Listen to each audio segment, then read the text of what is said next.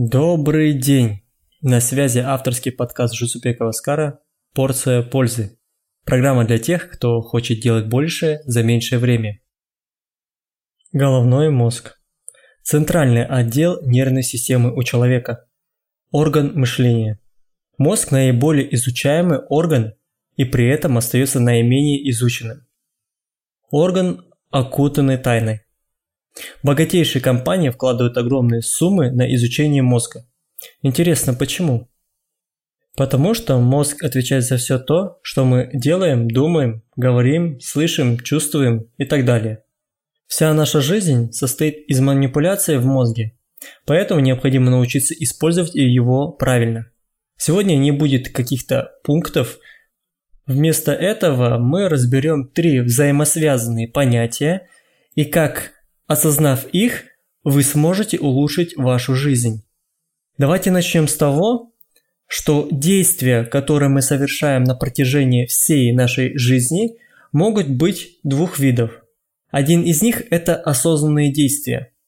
Осознанные действия – это вид действия, когда человек осознает то, что он делает в данный момент. Логично. Чаще всего такой род деятельности требует мозговой активности, так как вероятнее всего Такие действия вы совершаете реже обычного. Но как только такой род деятельности проходит на постоянной основе, систематически, то он перерастает в то, что мы называем привычкой. Привычки – это действия, которые мы совершаем систематически, чаще всего неосознанно. Что, по-вашему, формирует нашу жизнь? Первый тип или второй – то, что мы называем привычкой? Конечно же, второй. Привычки формируют нашу жизнь. Почему? Потому что привыкание к форме мышления формирует то, как мы мыслим, а это впоследствии формирует нашу жизнь. Например, взять спортсмена-легкоатлета. Какова его цель? Его цель – быть физически развитым и выносливым. Чтобы достигнуть данной цели, что он делает? Он начинает делать то, что мы называем осознанными действиями делать то, что для него в новинку, чтобы стать сильнее, как спортсмен. Чтобы поднять выносливость на высокий уровень, что он должен делать? Он должен начать бегать, например, он бегает до того момента, пока для его организма это перестало быть стрессом, то есть стать привычкой. Пример номер два. Боксер. Что боксеры делают постоянно? Я как человек, занимающийся боксом долгое время, отвечу. Отработка одних и тех же движений – это основа бокса. Новичок учится стоять правильно в стойке, правильно наносить удар, правильно уклоняться от удара и так далее. И эти движения он делает до того момента, пока это не дойдет до автоматизма. Для того, чтобы на ринге у него не возникал вопрос, как нанести удар сопернику, видев его открытые места в защите. То есть всегда, когда мы говорим, что хотим научиться, значит, что мы хотим довести наши действия до уровня привычки. А вы задумывались над вопросом, для чего это мозгу? Вам для чего понятно, а для чего это мозгу? Ведь это мозг вам подает сигнал, что вы достигли или не достигли необходимого уровня в виде результатов, которые вы показываете. Мозг как математическая машина. Он, анализируя вашу ежедневную деятельность, формирует привычки. Для того, чтобы на это уходило меньше мозговой активности. То есть разница между привычкой и тем, что вы делаете впервые, в том, что мозгу необходимо включаться. А когда мозг включается, он потребляет много энергии и ресурсов. Поэтому в целях экономии энергии мозг формирует привычки. Да, Таков он наш мозг. Лентяй. Но это тоже можно исправить, ведь мозговая лень тоже привычка. Окей, мы поняли, что привычки формируют нашу жизнь. Привычки – это реальное чистое резюме нашего мозга. Поэтому, чтобы быть лучшей версией себя, необходимо правильно формировать наши привычки. А правильно – это значит осознанно. Привычки интересны тем, что существуют моменты, когда, как говорят, ты сегодня на коне, или как все у вас получается, мы максимально продуктивны и так далее. Ученые называют это состоянием потока. Это второе понятие. Состояние потока – это когда ты чувствуешь свою внутреннюю силу в данный момент. Когда тебе все по плечу. Это когда, например, ты сидишь, пишешь статью, вначале ты не знаешь, как начать. Думаешь над первым предложением, как его сформулировать 15-30 минут. А потом ты начинаешь вдруг писать. Предложение за предложением. Все идет гладко. И ты сам не замечаешь, как статья уже дописана. За то же время, которое ты потерял ранее на формулировку первого предложения. Или когда ты, выходя на сцену или к доске в детстве, волновался, ты думал, как начать, что сказать. Ты кое-как начинаешь свою речь. Со временем ты поймал одну волну, связь с аудиторией словил, и волнение куда-то уходит. Ты успокаиваешься, начинаешь выливать всю свою информацию ведрами. У тебя летит речь, ты на коне. И вот аудитория наполняется шквалом аплодисментов. И ты не понимаешь, как я это сделал. Но ты рад, что это произошло именно так. Это и называется состояние потока.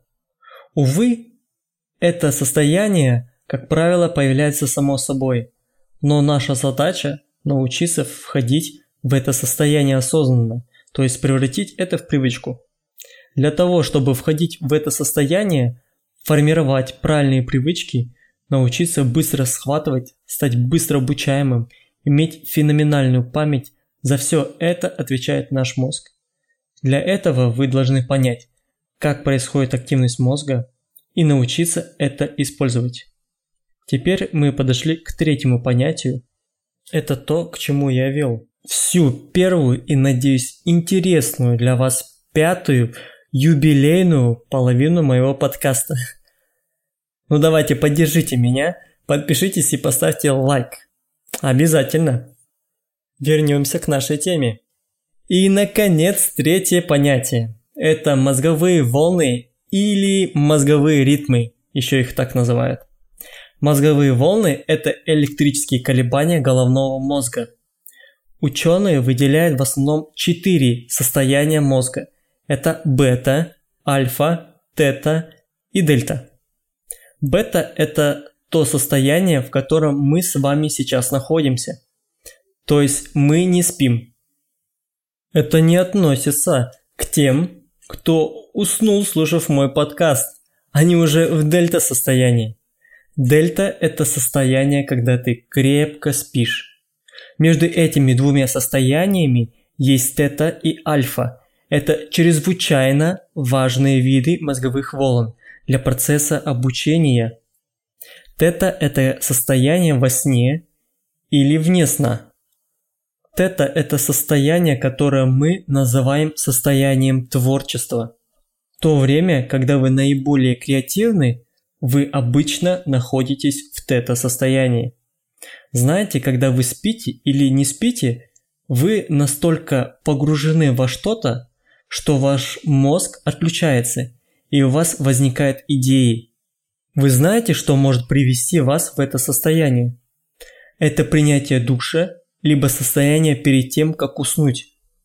Вы когда-нибудь замечали, что во время душа у вас возникает состояние озарения? В этот момент внутри мы кричим «Эврика!» Или лично у меня это случается перед сном.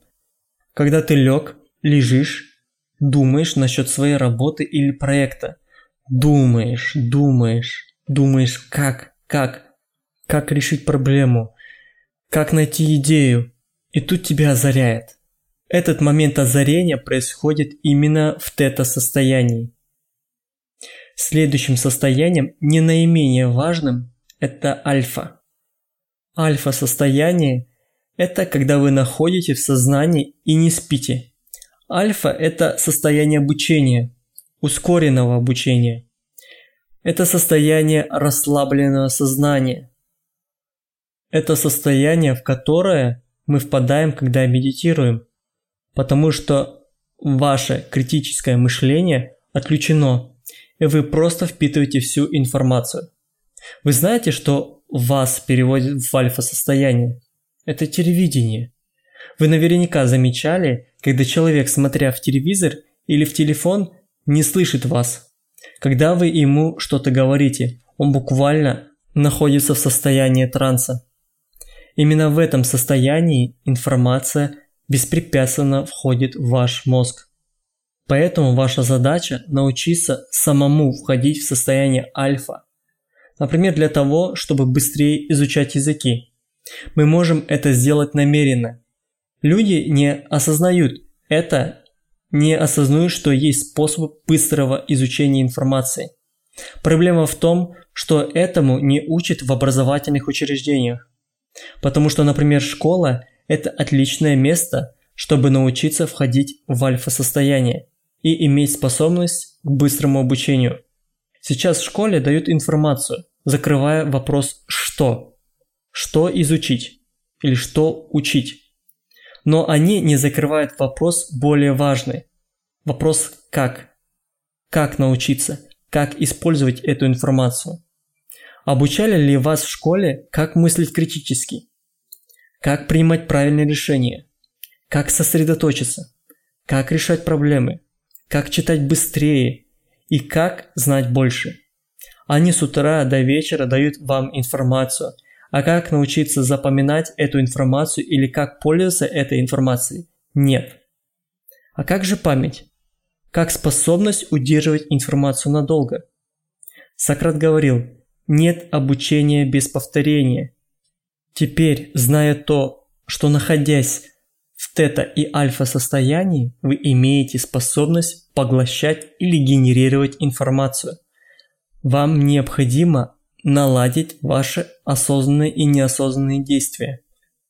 Вы, возможно, слышали фразу «утро вечера мудренее», говоря о том, что утром мы готовы легче принимать информацию.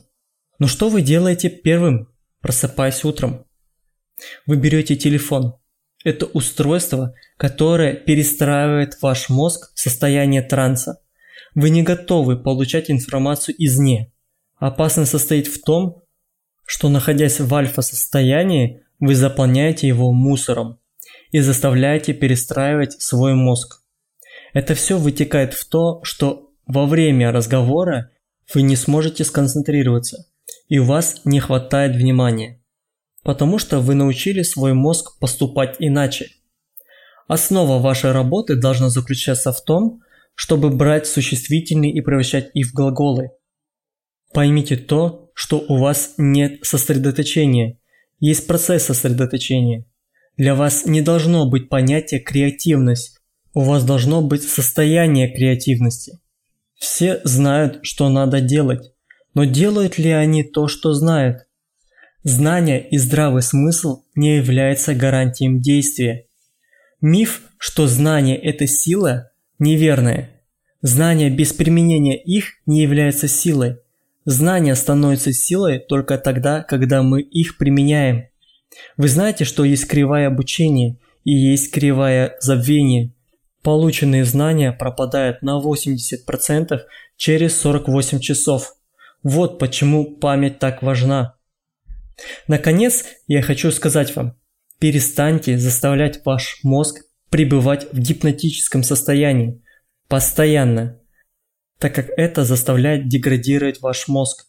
Делайте полезнее действия, которые для вас в новинку, которые позже станут вашими хорошими привычками. Научите свой мозг думать под разными углами – Пользуйтесь своим мозгом правильно, потому что то, как мы думаем, формирует нашу жизнь. Спасибо, что дослушал меня до конца. Надеюсь, вам понравился этот выпуск. Ставьте лайк, подписывайтесь и пишите комментарии. Я всегда на связи. Услышимся с вами на следующей неделе. Пока-пока.